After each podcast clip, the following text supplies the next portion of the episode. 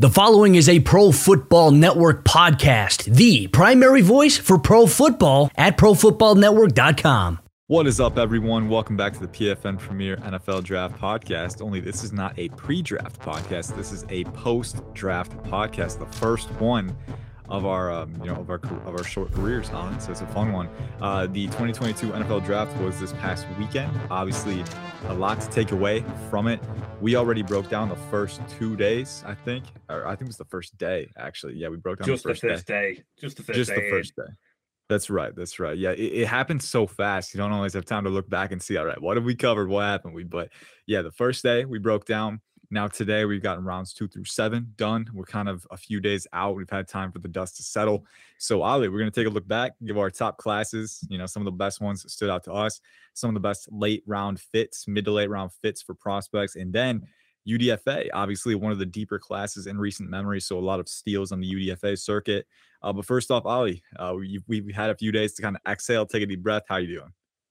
Yeah, doing good, man. We were just like we were just talking before we came on to hit record. What a whirlwind of three days the NFL draft is when you you're covering it live, and it's it's taken me the like the following two days. Obviously, from a, a sleep perspective, over here in the UK, there wasn't a great deal of sleep at all over the weekend, but also just going back and kind of realizing where some of these guys went, the sort of draft classes that some of these teams had, because in the moment it was like just well, we, we're grading this guy and we're, we're grading this pick, and and we, we, we, we're going to try and do some instant takeaway pieces about, you know, I wrote a piece about the New York Jets and the New York Giants on after day one, and when you sit back and, and kind of take it all in, it was a it was a wild old 2022 NFL draft.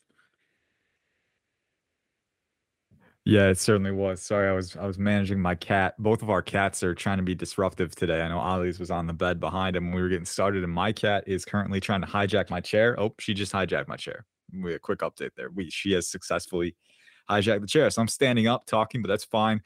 I agree. You know, I think uh, it was it was a whirlwind for sure, and especially when you're you know writing the live picks, that's even more. You know, you don't always have time to look back and you know take a step back and see you know who's putting together the top class. But you know, as we've taken a few days to look back now, it's become pretty clear. You know, and I think overall, you know, I thought it was a pretty solid performance from a lot of teams. I think that you can make an argument that there weren't many big losers in this one. Maybe a few teams where you're like, all right, maybe I wouldn't have taken that guy there. But at the end of the day, if we look back in two to three years and they've succeeded, then that's all you need. You know, we we really have no idea what's going to happen. So as much as we want to say we do after scouting these guys, the outcomes are countless, right? So that that's kind of the the mentality that you got to have. That said, you know, we didn't watch all these prospects the past few months for nothing. Okay. We tried to come away with, you know, a general understanding of who's won this one. And so, Oli, what were some classes that stood out to you round one through seven? You know, any team that kind of maybe didn't do as well in round one, but really picked it up on day three with a few steals? Any team that just hit it out of the park all the way through? What are some classes that stood out to you uh, through the 2022 NFL draft?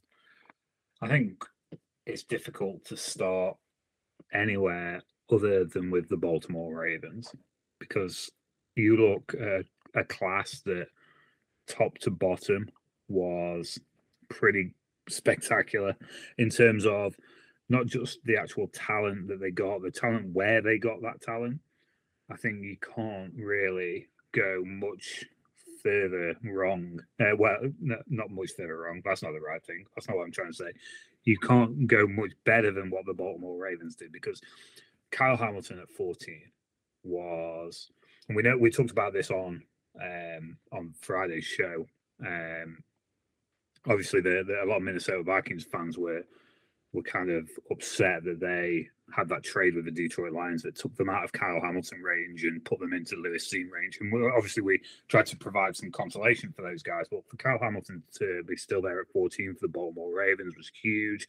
Then to get Tyler Linderbaum at 25 so we talked about that day one impact, but then it just continued into day two and day three. And and David Ojabo at 45 may end up being the steal of the draft. And we we know why he was still there at 45, the injury concerns, one year of production at, at, um, at Michigan is um you know he, he's a guy that's still got some developing to do but very exciting um prospect in terms of the athletic upside and some of the pass rush skills that he has, despite his rel- relative inexperience. So, the Baltimore Ravens might look back at this class and say, you know, they got the steal of the draft at 45 with David Ojabo.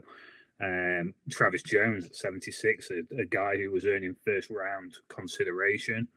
Um, again, a steal there.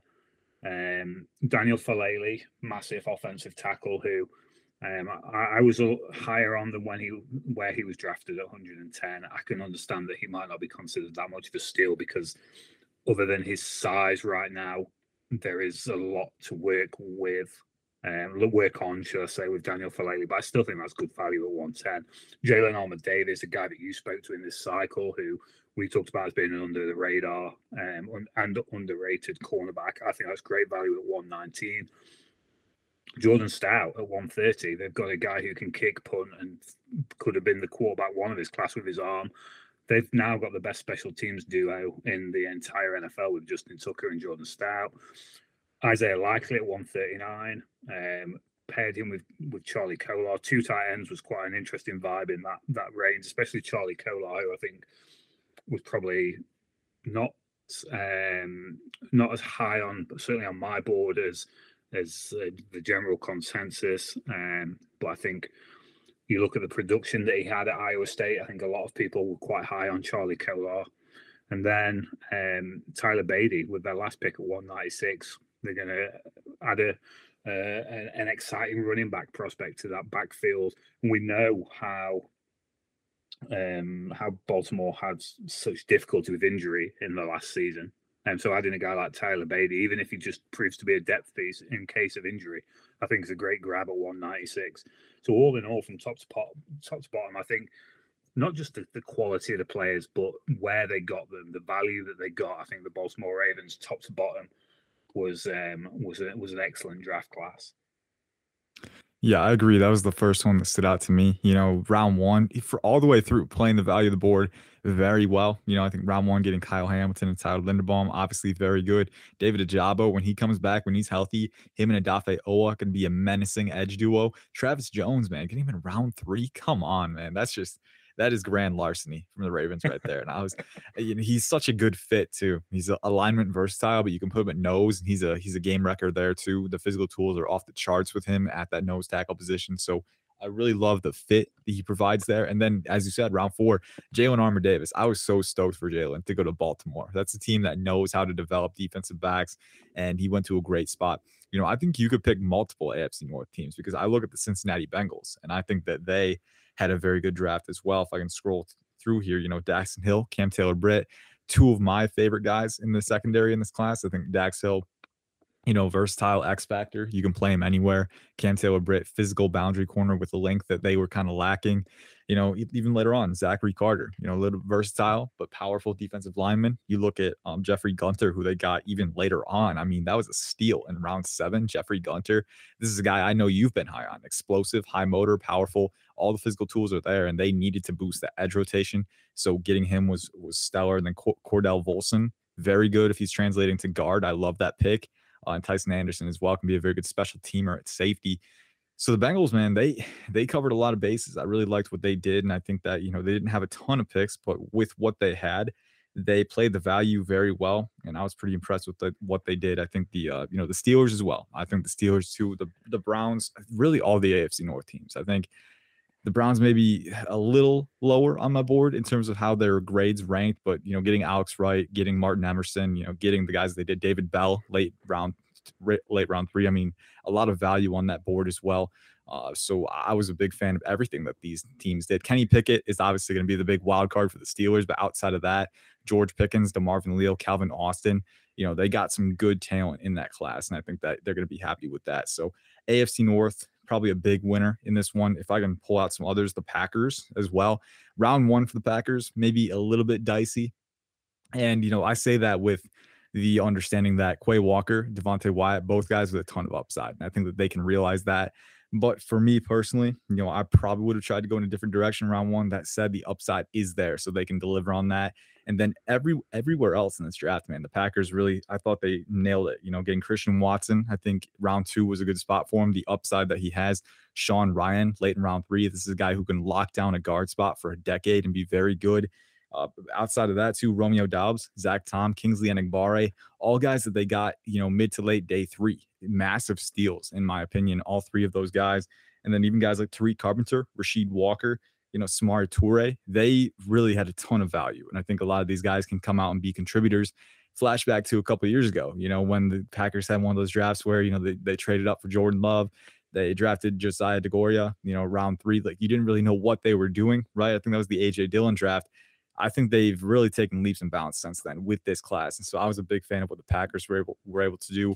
The Vikings as well, you know, staying in the NFC North. And I know we talked about it. Lewis Cine, you know, not the flashy prospect that Kyle Hamilton is, but in my opinion, he's right there with them. And they were able to trade back. Obviously, you would have liked more on the trade back, but they still got that value. And then they got a very good player. And then they went and got Andrew Booth in round two, who for both of us was a high level corner, you know, a top 10 prospect. If he can stay healthy, that's the biggest thing. If he can stay healthy, Andrew Booth is definitely up there uh, for one of the best corners in the class. So overall, man, you know, I think you look at some of those teams, definitely some of the few that that won it for me. And I'm scrolling down through here and, and trying to find more, but really we were and i remember we were doing our composite grades the day after the draft too and um, you know a lot of teams a few teams got c's right you know but mostly it was a's and b's. So and maybe part of that's us being not harsh enough right but at the same time i feel like you could make an argument that a lot of these teams improved over this past weekend and you know at the end of the day that's what you want to hear.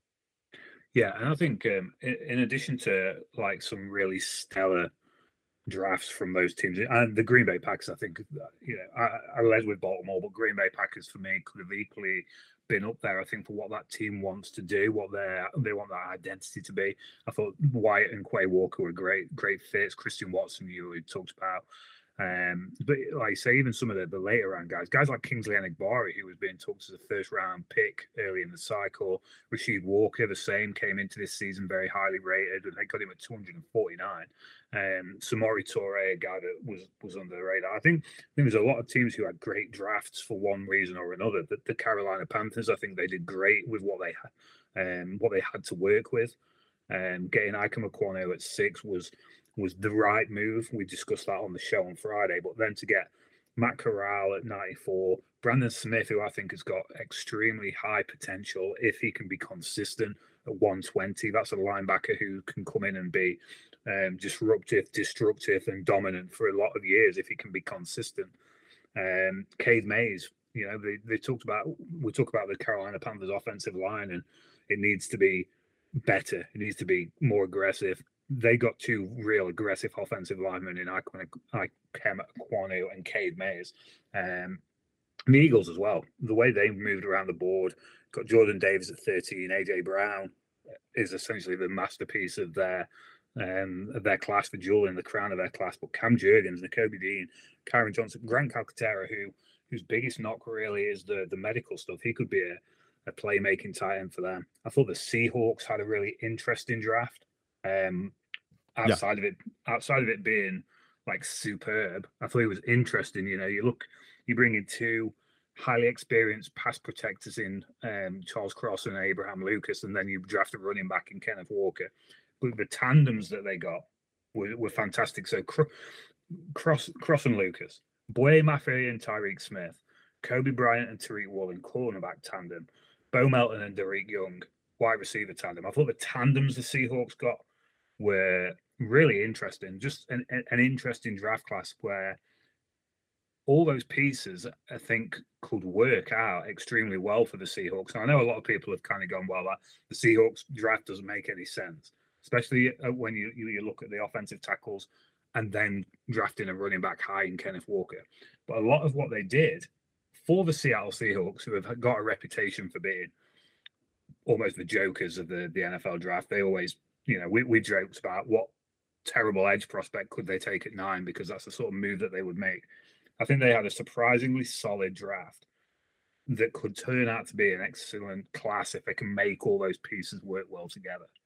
Yeah, and I think you know Bo Melton to me in the range that they got him, two hundred twenty nine overall, early seventh round. That was a steal. This was a guy I had early day three, and I think the Rutgers offense didn't really didn't really you know help him out. You know there were times when the the amount of accurate targets that he got, you know, not the same amount that you get in another offense, right? This is a guy who I think he does have the he, he's very twitchy, very explosive you know, and I think he has flashed body control and hand usage, you know, at the catch point. So very excited to see what he can do in that rotation because I think the Seahawks, uh, the real question is, you know, Drew Lock. Obviously, with this draft, they've made clear that they are going to invest in Drew Lock for the next year, you know, and see if they can get more out of him. Uh, obviously, getting Charles Cross and Abraham Lucas, two tackles who, you know, natural left tackle, natural right tackle. These are guys who could both be in the starting lineup by the start of the season. Abraham Lucas at, at right tackle, I'm a little more iffy on, but you know, both both of these guys have the athleticism to get out in space.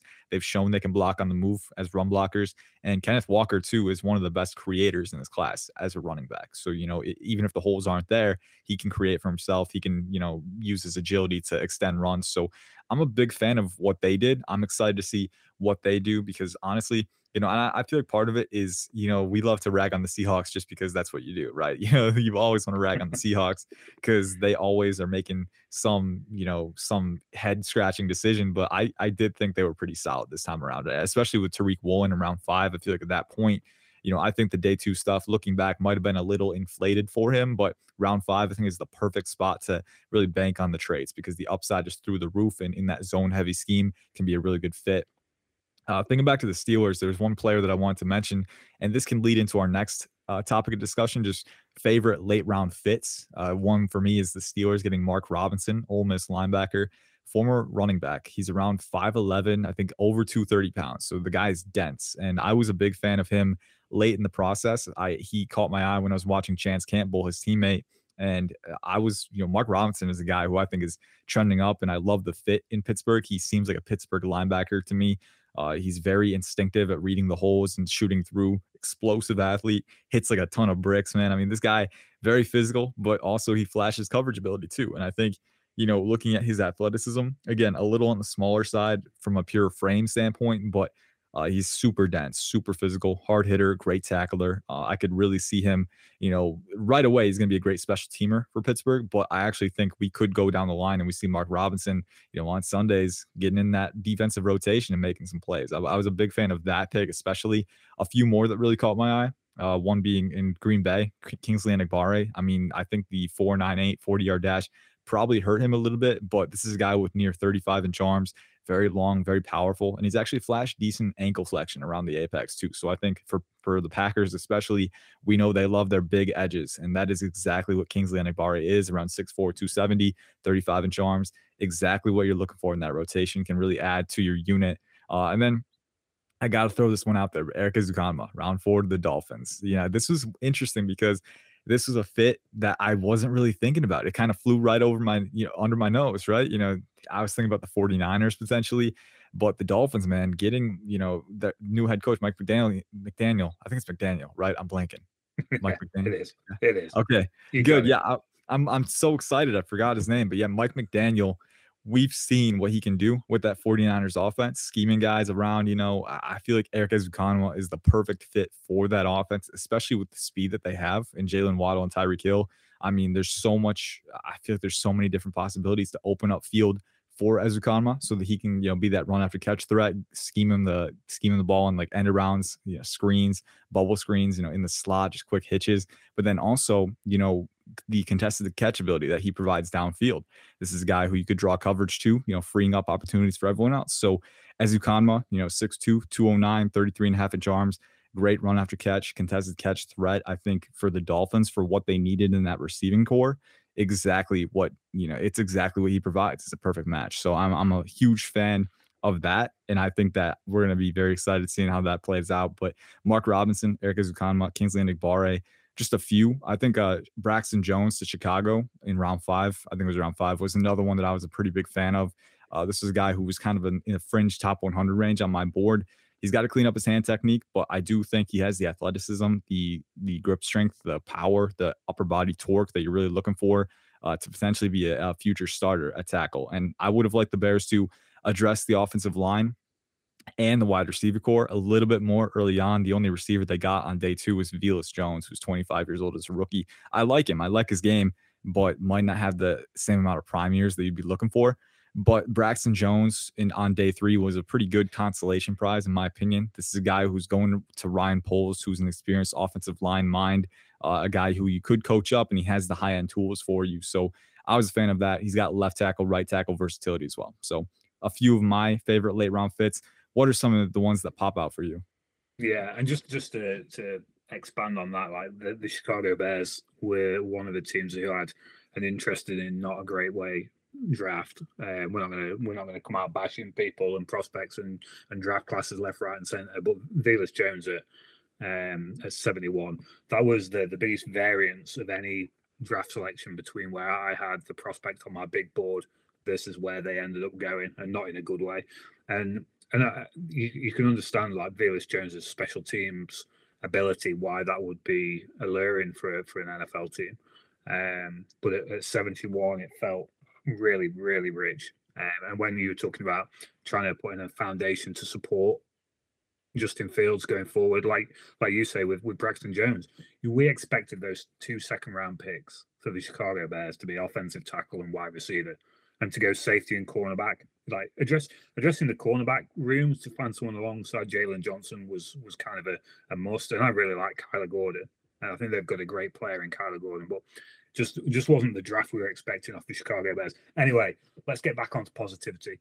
You mentioned Erik Ezukanma as a wide receiver who was a, a, great value fit, great value for where he was drafted. I look at Danny Gray and the San Francisco 49ers, and what a, a great fit for that offense in San Francisco Danny Gray is. You think about Trey Lance is going to be a starting quarterback at San Francisco 49ers. Let's presume that's signed, sealed, delivered. You, I'm yours. Let's let's let's not get carried away thinking Mr. Irrelevant. Brock Purdy is going to be the starting quarterback for the 49ers. And I don't think Jimmy Garoppolo is either. So we're talking about Trey Lance led offense. Danny Gray can play the, and I'm not comparing these two prospects by any strength, uh, stretch of the imagination. Don't get me wrong on that. But I think Danny Gray can play the, Christian Watson role for Trey Lance that Christian Watson played for Trey Lance at North Dakota State in terms of being that guy who can spread stretch the field with his speed, with his right running ability, his ability to use throttle control as a right runner, and um, can go up and get it more so than you would expect for his listed height. He certainly plays bigger than the, the height he measured in at the Senior Bowl and the Combine so he can stretch the field. He can also take the short stuff and turn it into huge gains. I'm really excited to see the fit for Danny Gray in San Francisco. He's going to be an instant instant impact maker for that team, and a team who doesn't really know exactly right now what that future is going to look like for the offense. You know, Trey Lance isn't the hasn't been ordained the the, the QB one yet. We don't know where Deebo Samuel is going to be. I look at Danny Gray as a guy who can come in as a very, very late third round pick, the last pick of the third round, and could probably be an instant impact maker on that offense. I really like that pick by the San yeah, Francisco sure. 49ers. For sure. And um, I think, um, um, you know, that was I, as someone who drafted Danny Gray in a dynasty league too. I'm a little excited that he got round three capital too. Let's go, let's go. That was a good one. Any, I, I realized I cut you off. Any others that stood out to you before we move on? Yeah, there was a there was a couple, right? So um, I look at a couple of teams who were linked to Jordan Davis and what they did instead. So I look at the Dallas Cowboys, who took um, Arkansas nose tackle John Ridgeway at 178, and they're not even anywhere close to being similar looking players. John Ridgeway is uh, is no, nowhere near the size of Jordan Davis, but he can play a similar role. And I think John Ridgeway is really underrated, was really underrated in this class because a guy who does show that he can use his hands well, he's got good lateral mobility, can be powerful, can anchor well, even though he is tall. And we know we talk about the low man winning in the trenches. John Ridgeway seems to be able to to play with decent pad level all the time. Um, and I think if you, you look at the teams that were linked with Jordan Davis to to plug that hole at sort of nose tackle position, John Ridgeway's a guy at 178. I think he can have a bright future with the Dallas Cowboys. And then um, the Los Angeles Chargers, and, and, incidentally with Dallas Cowboys, that stretch of two picks in three, Damone Clark and John Ridgeway. Now, Damone Clark obviously comes in with some injury issues and he, he's not going to play in 2022 NFL season. But I think that's a, a, guy who can play linebacker for you in the NFL. Um, you, I know you've highlighted him before on this podcast in terms of a guy who can explode downhill, who can showcase his excellent speed in pursuit, um, can be a real game wrecker from that linebacker position. So I thought those two picks within the space of three picks for the Dallas Cowboys were great. Um, but back to the Jordan Davis point, Los Angeles Chargers, they picked up a Tito Ogbonnia um, in the later rounds as well. And again, similar sort of um, role as they would have um, liked Jordan Davis to to come in and play on that in the, the de- defensive interior when they've got all those pieces around. Like they traded for Khalil Mack, they've got Joey Bosa. They're one piece on the defensive front away from being something special. And I think Tito Ogbonnia, there, there's holes in his games. He doesn't at this present moment really um, showcase much in terms of of pass rushing upside. But I think he can come in and plug that gap on the defensive interior. So I really like that pick for the Chargers. And then there was another pick that I really like for the Chargers, and that was pick 260. It was my guy Zander Horvath, the fullback out of Purdue, who I know a lot of Chargers fans weren't happy with the fact that they doubled up in the backfield with Isaiah Spiller and Zander Horvath. But this is a kid who is going to be able to protect Justin Herbert for you. He is able to take short passes off Justin Herbert for you, and is a surprisingly agile and uh, impressive running back out of the, fullback position. I really like Zander Horvath. I think he's like a almost like a unicorn. We talk about Drake London and Kyle Hamilton as these unicorn-like prospects. Zander Horvath plays with the physicality of a big man, but the agility of a, of a, a nimble running back. Um, and at pick 260, you've got nothing to lose bringing a guy like that, bringing the fullback position to Los Angeles, making it Hollywood. I love it.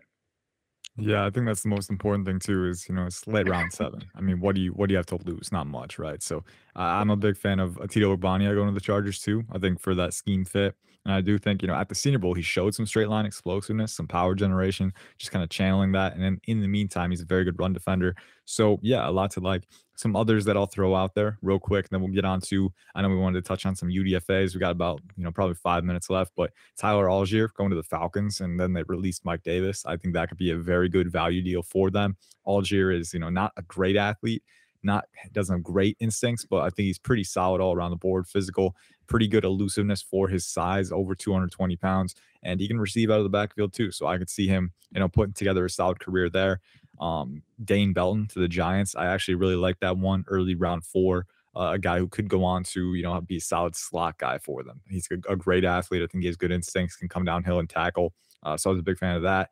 Matt Henningsen to the Broncos later on. I think at three tech uh, could be a game wrecker if he can develop a little bit and improve his leverage. And in a similar vein too, I can't believe we didn't mention him yet. Perrion Winfrey to the Browns, round four. Uh, you know, I know there was talk that maybe he fell because of maturity issues, but as long as he's you know as long as he stays on a straight arrow man that guy is talented. And he was a in our opinion is a fringe first round talent and the browns got him in round four. I mean that's insane value.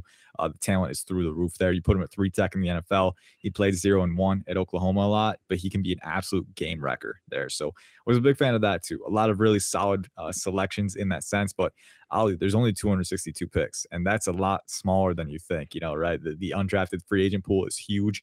So real quick here, you know, we got about about four minutes now. You know, what were some UDFA signings that really intrigued you? Who are you looking at to maybe thrive and you know lock down a roster spot come September? Yeah, so one UDFA um, signing that I was I really like was Ryan Van Demark on the Indianapolis Colts. He's a a, a guy who, for me, I was crept up my draft board late in the process. Um, tested very well at the NFL Combine. And uh, you go back and watch the film at UConn, and you know, ideal NFL size. He's got a lot of alluring NFL traits at tackle in terms of plays with independent hands. His footwork is good. He's an incredible athlete. Um, and and I thought he was a guy who could be drafted quite comfortably.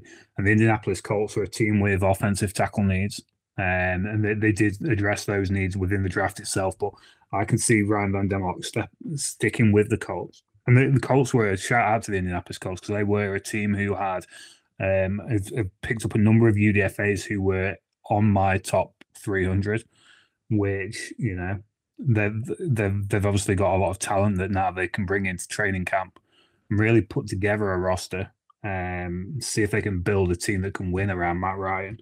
Um, so Ryan Van Demark was a guy that I was really impressed by um, in terms of the UDA fit. I love the fit of Kellen Diesch on the the Miami Dolphins. You know they needed offensive tackle help, and he's an athletic um, offensive tackle who has got some. There's a reason why he's a UDFA at the end of the day, but I think in terms of how he plays the game, what the Indian, uh, the, the Miami Dolphins look for in terms of offensive tackles, in terms of the mobility that they're going to need, the athleticism that they're going to need under Mike McDaniel. I think Kellen Diesch is a, was is a good get for them in, as a UDFA.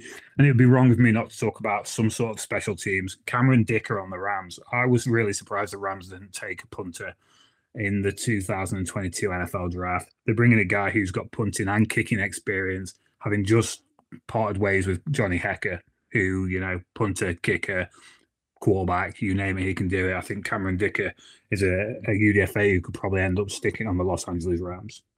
Yeah, I love it. What I don't love is a potential transition to punter for him. Dicker the punter just doesn't have the same ring to it. But no, you know, not it, quite. It is what it is, right? It is what it is. If you can get it, you can get it. So yeah, I agree with all those. I think you know, really every all 32 teams, you know, there's UDFAs to take a look at, and you can never turn away from them because, you know, I think as of last year, uh, 30% of the NFL around there was formed by UDFAs. So every UDFA has a chance to stick around, if not on the 53 man roster. We know the practice squads, you know, are bigger now, so it's a lot easier to stick around there and continue to develop.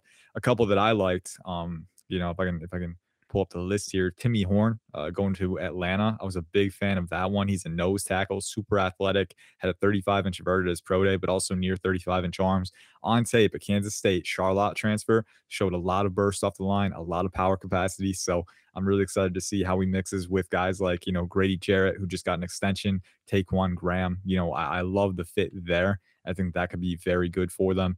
Uh, I'm blanking on some now. JoJo Domann going to the Colts as well. You know, he's a fun one. You know, very versatile player.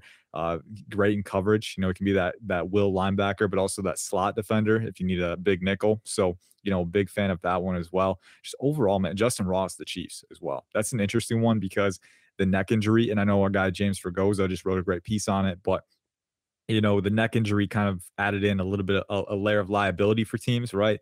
You know there is still some risk involved there but it's very clear that justyn ross from clemson does still want to play football. So if he can stay healthy if it proves to not be an issue over time then he's a talented player. He was a day two grade on my board so and he going to the chiefs as well uh, that could be a big addition for them if he can stay healthy. That's the big question. Obviously, you don't want him to suffer any life changing injuries on the field. You know, get out before that happens, right? But if he wants to play football, if he if he's willing to take the risk, then you know who are who who are we? Who is anyone to say no? So the Chiefs clearly have made that agreement with him. Uh, hopefully, wishing him good health because a very talented player. But the, the moral of the story is, with any undrafted free agent, you know, there's a ton of talented players in the class, and this class in particular you know, because of the COVID year, I feel like there were more players coming out. So we're gonna get to see, you know, what happens with that. But you know, the the moral of the story is don't turn away from anyone because they all deserve a little bit of attention. You know, a ton of talent in the, in this class, and very excited to see how it plays out. But I feel like that's it. That's all we've got for today. I know we've gone a little bit over, as we always do, on brand. But uh, this has been the PFN Premier NFL Draft Podcast. We don't have we don't have uh, regularly regularly scheduled spaces anymore uh, in the off season, but we will, you know, still be writing. We're gonna get back into 2023 stuff sooner rather than later. Uh, so we're going to get back into the draft evaluation process. In the meantime, if you have any questions about your team's haul in the 2022 NFL Draft, anything we did not cover on this podcast, feel free to message us, ask us questions on Twitter. We're always happy to reach out. Uh, Oli's is at OJ Hodgkinson, and mine is at Ian underscore Cones underscore nine. Until next time, everyone, peace out. Have a good one.